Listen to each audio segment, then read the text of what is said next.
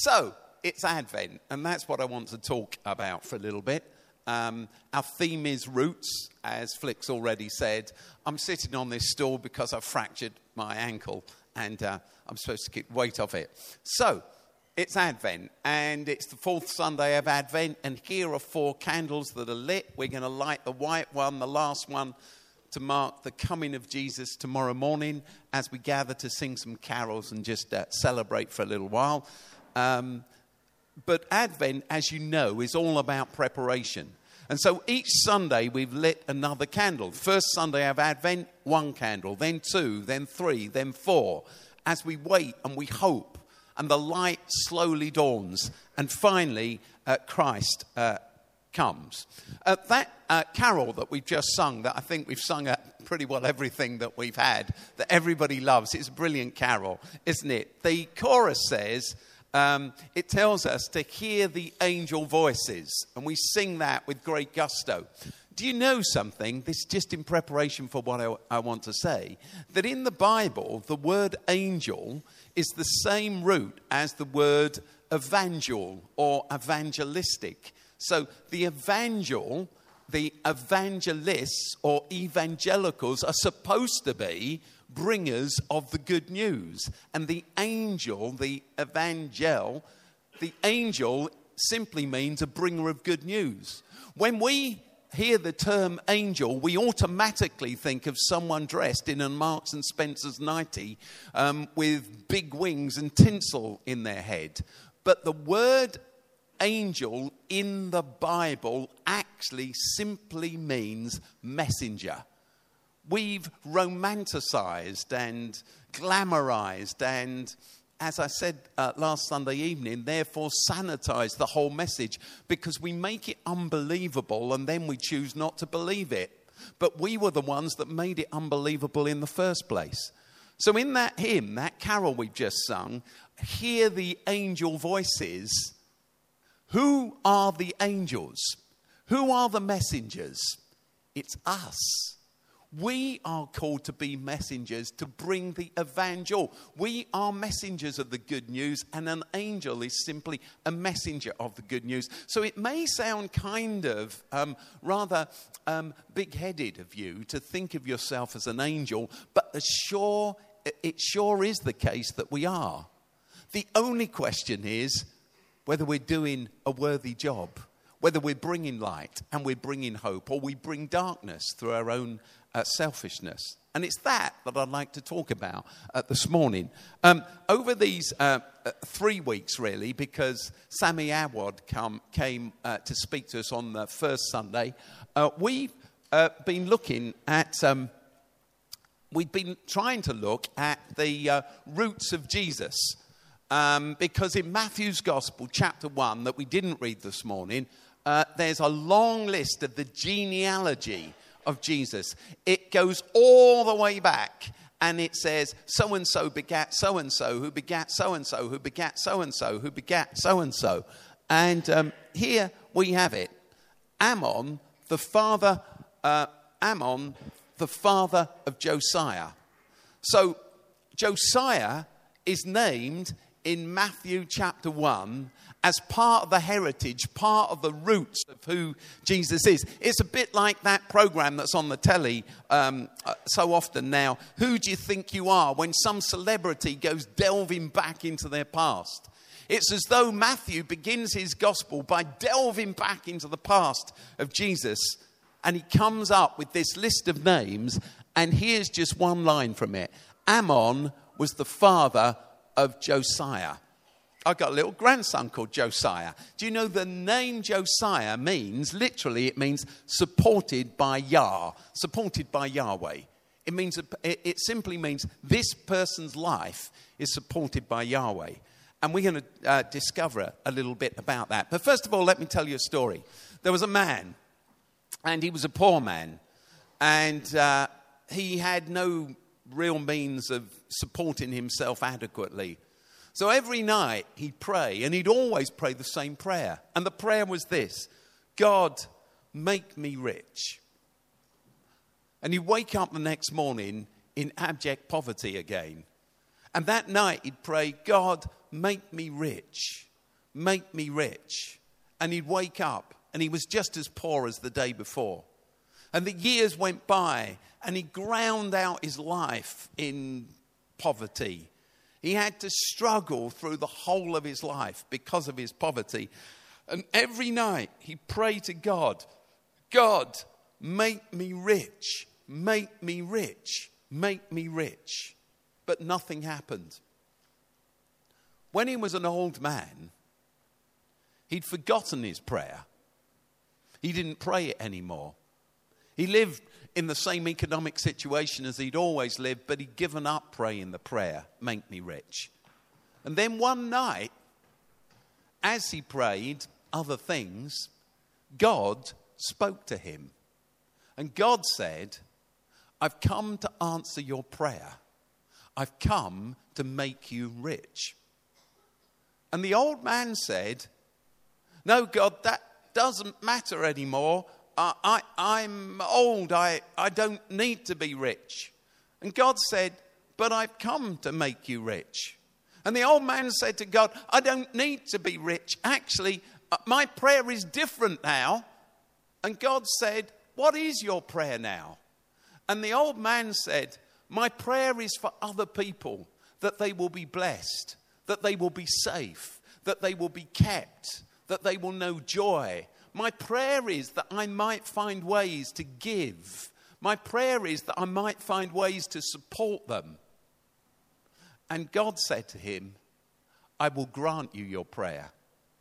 And then God asked the old man, But why don't you want your original prayer answering? And the old man said, Because I told you it doesn't matter to me anymore I see life differently. And then the old man asked God something. The old man said to God, God, why have you taken so long to come to answer my prayer, my prayer to be rich? And the story goes that God smiled and then said to the old man, Ah, the reason is I loved you far too much to answer that prayer when you prayed it. For I knew that as you grew, you'd change it and seek something else. The question is as we prepare for the coming of the King, are our lives in the place they need to be so that we can be those angels, those messengers of good news? And that's just something I have to ask myself, and I'm only too aware of my failings. And I ask you, just in these few minutes we've got, to ask it of yourself as well. So, Amon was the father of Josiah. And I've asked for these lights to be put here because I'd, um, I'd like to show you something. Amon was the, um, Amon was the father of Josiah. You can read Josiah's story. It starts um, with those words that Peter read to us, with all those horribly hard, difficult um, Hebrew names. And it lasts for the next uh, two chapters. It runs through two chapters, chapters 22 and chapters 23, of two kings. And it also runs a parallel account of Josiah's life, Josiah the king. It runs in two Chronicles, chapters uh, 34 and 35. So you can read all about Josiah in two places in the Bible. And the thing is about Josiah is this his father, Amon, was a bad man. His father, Amon, was so bad that he instituted in Judah. He was the king of Judah in the line of King David, the great King David. Amon instituted all sorts of false worship. In fact, Amon introduced the sacrifice of children. In fact, you've probably heard of the valley that's called Gehenna outside of Jerusalem, the rubbish dump that was always on fire, where all the, uh, all the filth from Jerusalem in Jesus' day was um, abandoned. Gehenna that Jesus talked about because it had a stench about it. And Jesus was constantly saying, Live God's way or you'll end up in Gehenna. It was a metaphor. He was saying, To live uh, to live a different way to the way God chooses for your life is like ending up on Gehenna. Think of the worst place you can with the stench and the smell of all of that. It's Gehenna. Well, living for yourself and not living with God at the center of your life is like living on Gehenna.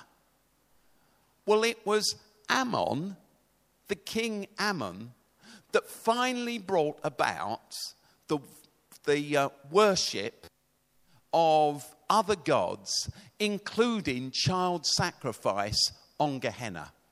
If you read Amon's story in the Old Testament, you'll discover this that Amon was no light at all. I'm going to snuff him out. Amon brought to Josiah no light. Amon was a bad dad. Amon was a bad king. Amon was a bad human being. But here's the thing Amon's dad was a guy uh, called Manasseh. And Manasseh was also a terrible king. Manasseh also worshipped many gods.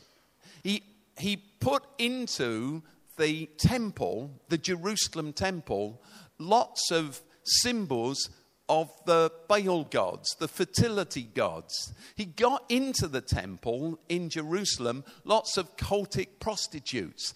Amon caught his habits and his way of life from his father, Josiah's grandfather. At the end of Manasseh's life, he went through a spiritual experience. You can read all about this. And he recovered something. He tried to turn his life around at the end. And so his life shed a little light. But for the most part, his life was just smoking. There was no real light from it, just smoke went up from it. That was it. And here's Josiah. Josiah's great grandfather was a king, you can read all about it, called Hezekiah. Hezekiah was a great man. Hezekiah was a good king. Hezekiah knew, you can read his story, that all kings stood in line with their great father David. It wasn't that David was perfect. David had an adulterous affair. David lied at different times. David stumbled. David made mistakes. But what was so honest about David was his ability to be open, to be transparent. His ability to confess his failings, to know when he'd failed. He opened his mouth sometimes at the wrong time. He said the wrong things. He wished he could withdraw his words, let alone his actions. Do you feel like that? I certainly do. I feel like that even today. There are things I say, and I think, why did I say that? And why did I say it in that way? David was a man, though, who was after God's heart. For all his failings, he put out this huge light. You can read about it as you read his psalms, the lyrics of his songs. You know, as I often say, Bono says uh, that David is really the Elvis of the Bible. And, um, and, and without doubt, he is. He's this great lyricist who's so honest about who he is. And Hezekiah knew that he stood in line with David. He knew that he had responsibility. And I'm not going to bore you by telling you the things that Hezekiah did, simply to say this his light shone. He's a high point of the book of Kings, he's a high point of Israel's, uh, uh, Judah's history. But his son chose a different way, and his light went out. And his grandson chose a different way. And Amon introduced the worst distortions of everything that Judah was about. And so here's this kid.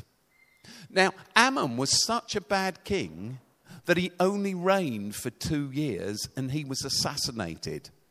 He wasn't assassinated because people wanted a better way of life. He was assassinated because these two men, between them, had created such corruption in Judah that everyone was at everyone else. No one trusted anyone else. There was huge amount of plotting. It was like Rome, uh, you know, years later. It was like Rome when Julius Caesar is stabbed in the back by Brutus that's what happened. And Amon's life, Amon's life, is snuffed out. And Josiah became king when he was just eight years old. That was in the reading, wasn't it? He became king when he was just eight years old. Just eight years old. Here's a principle. We talked about this earlier in the year, in January actually. Your inner story controls your life. How many people do you know they behave in an aggressive way or they behave in a selfish way? But as you get to know them, you realize that it's their inner pain that controls the way they are. I was thinking about someone who I know quite well, not someone who's part of the, uh, uh, this church at all, so don't I can't go, oh, yeah, I think it's her someone I know quite well who appears to everyone to be incredibly aggressive. I know her quite well because I spend I've spent a fair bit of my time in the last few months defending her. She does not live in Waterloo. so don't go. I spent a fair bit of my time in the last couple of months defending her. But it's impossible to defend her because nobody she works with wants to work with her. They all despise her. And they despise her for really good reasons. And they tell me she's hateful and she's disrespectful, etc., etc., etc., etc., etc. But I know that she's crippled on the inside. I know that every aggressive act or every act where it seems like she won't engage, she'd turn her back on people, is actually the result of all of the terrible things that she has endured her upbringing, her past, her inner story. And her inner story has come to control her life. But at the beginning of the year, we learned this as well. You can edit and change your inner story. The darkness can be put out, light can come. We have the power within us to edit and change our inner story. But, there's a huge but. First, you have to acknowledge it. Now, I have to say that my friend that I've just been talking about, she as yet will not acknowledge her story. And in the refusal to acknowledge what's actually going on inside her, she is unable to confront the ugly truth and the hurt and the tears of the past and unable to move on. You can edit and you can change your story, but first you have to acknowledge it. There's an extraordinary thing about the story of Josiah. As as Peter read in that little summary of his story before his story, those first two verses in uh, 2 Kings there sum up his life. He became king when he was eight years old and he did what was right. But if you read the detail of the story, he didn't do anything until he was 26. It was only in the 18th year of his reign that he begins to bring about reforms and he begins to dismantle the altars that his father and his grandfather have erected in the temple. He begins to pull down the cultic places of worship. He finds the book of the law, the Deuteronomic book of law, and he gives it to the priests and he calls people to worship Yahweh and he reforms it, he reforms the land of Judah. He does good things, but he doesn't begin his work until he's 26. Stick to a story long enough and the story sticks to you. The story of these two men didn't stick to Josiah. Instead, he found a different way. By choosing this, uh, by, by choosing this way, we go back to that in a second. Look, these are some words from Miles Davis. Man, sometimes it takes a long time to sound like yourself. We looked at this back in January. And that's exactly what happens to Josiah. It took him a long time to sound like himself because he had to battle with the inner story that he'd inherited from a father who didn't set an example. He had to battle with the inner story that was built on the life of his grandfather. But he could look right back to the life of his great grandfather. Of course, all of these people were kings of Judah, so their stories were well documented. But Josiah, at the age of eight, lived through the assassination of his father. Josiah, at the age of eight, had to come to terms with why his father was assassinated. Josiah, at the age of eight, had to confront his history and his inner story. And the Bible doesn't tell us the story of his inner struggle, it's just recording the outer history. But can you imagine the impact on an eight year old boy of discovering all of this truth? But slowly, he learns to look back to his great grandfather. And slowly, he decides what his life is actually going to be about. We don't know, do we, how many torturous nights he faced. We don't know how many nights he cried for the loss of his father. We don't know how many nights he mourned the fact that he was on his own and he was a boy and he was king and there were so many political forces around him and the land was now so corrupt that killing and torture and assassination had become part of Judah's life. But we do know this that in his 18th year of rule, he found his own voice. And he learnt that though it takes a long time to sound like yourself, you can come to that place. So, that's why I stuck these um, nine habits up there here. These are the nine habits of Oasis, otherwise known as the fruit of the Spirit. Um, do you know that for all Oasis staff around the country, 5,000 plus staff, we, Jill Rowe actually has worked on a huge amount of work around these nine habits. If you go into our schools around the country, you'll see these plastered up on walls in lots of different ways. Uh, we produced lots of resources to help students in our schools and people staying in our houses around the country. As you know, there's um, this year, there have been one, around one and a half thousand young adults who found shelter in the houses that we have. We don't know much about that here because we don't have any housing here at the moment. But there's a house down in Peckham and there's one in Croydon, Oasis houses. We work hard at this with everyone. Why do we work hard at this with everyone? Well, the first ever bit of Oasis that existed was the hostel down in Peckham. It, it was um, Cornelia and I, uh, well, it was Cornelia's idea to call Oasis Oasis. Um, and uh, in our 20s, uh, we set up this hostel in uh, Peckham, which still runs. It's called Number Three. It's number three in the street.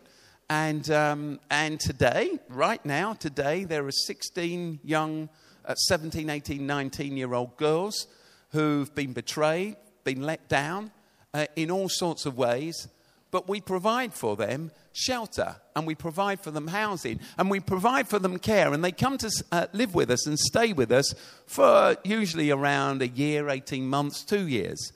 But here's the thing that I learned as we set that hostel up. Remember, it was the only bit of Oasis that existed in the world. So, uh, you know, I'd set up Oasis and we had a house in Peckham. So, um, I, I, I, was there every day, basically. There was nowhere else to be.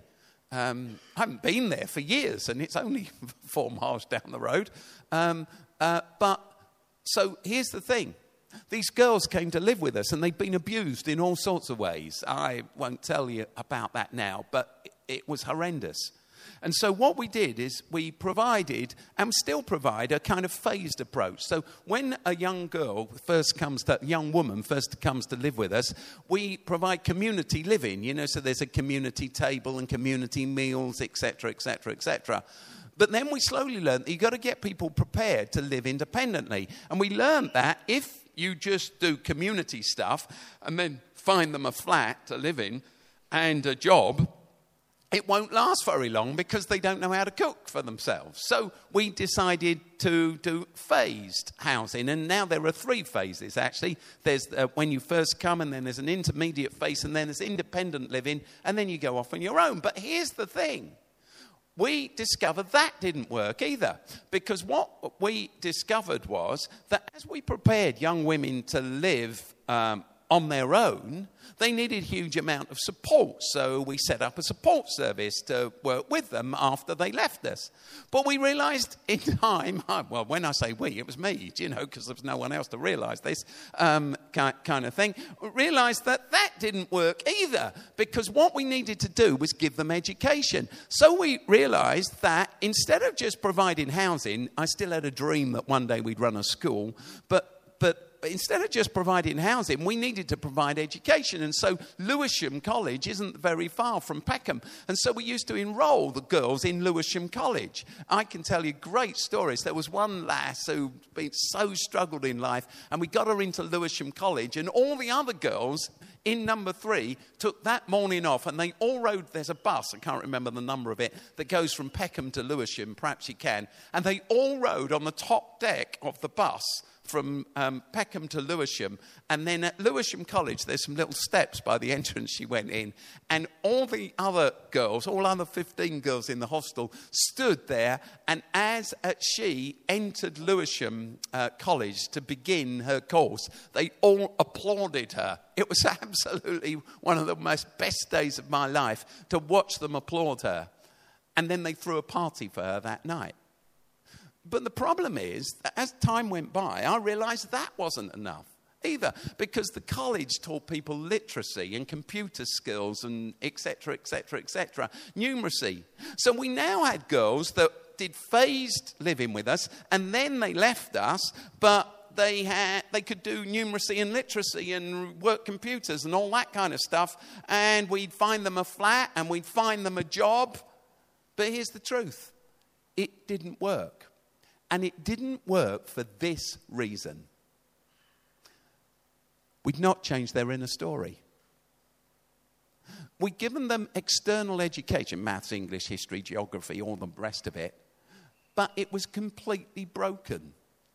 And these girls, set up with a flat and a job, were just sat there waiting for the next guy to show up to abuse them. They were vulnerable.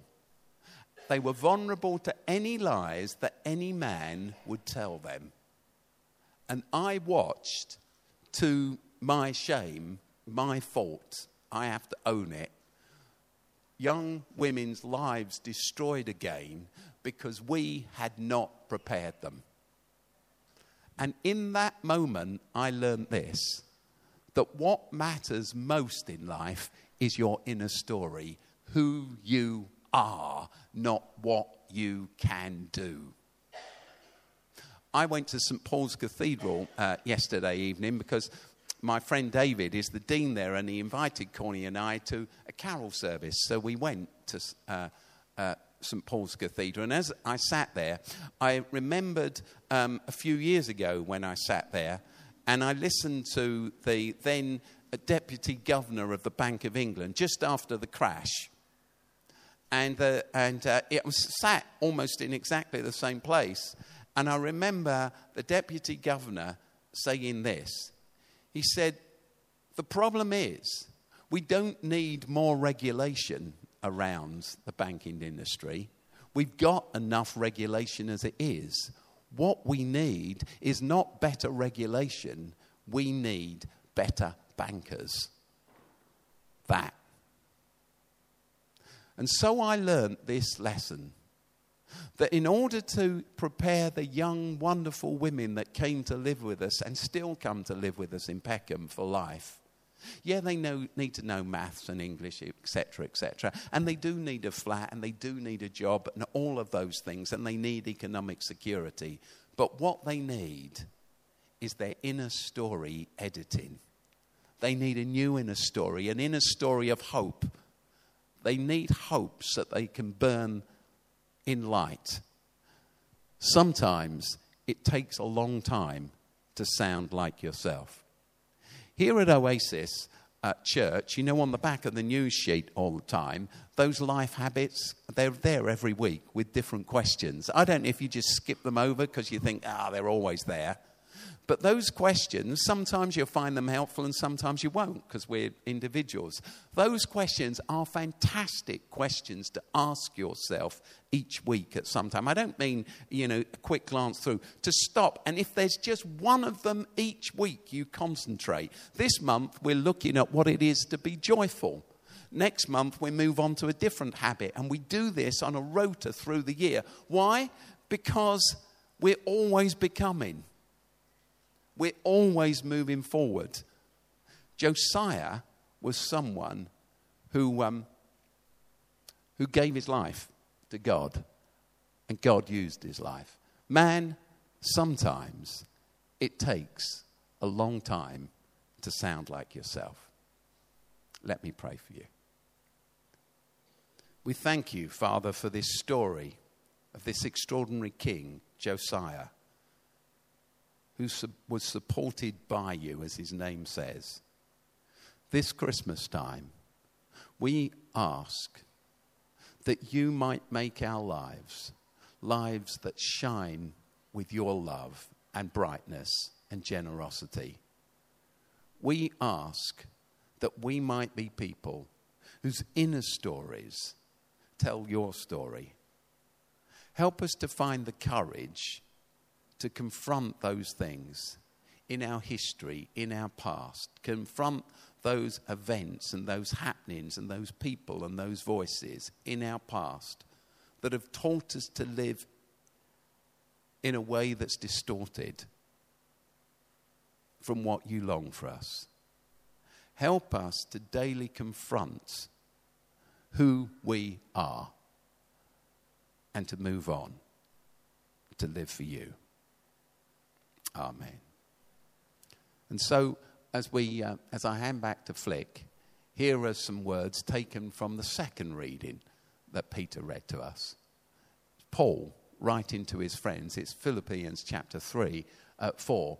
But here, here we um, have Paul. He's writing from a jail, actually, he's in prison when he writes this letter. Finally, brothers and sisters, whatever is true, whatever is noble, whatever is right, whatever is pure, whatever is lovely, whatever is admirable, if anything is excellent or praiseworthy, think about such things. Because what we think, we become. What we focus on influences us. And slowly, like the old man in the story I first told you, our priorities are changed and we come to shine the light that reflects Christ. God bless you. Thank you.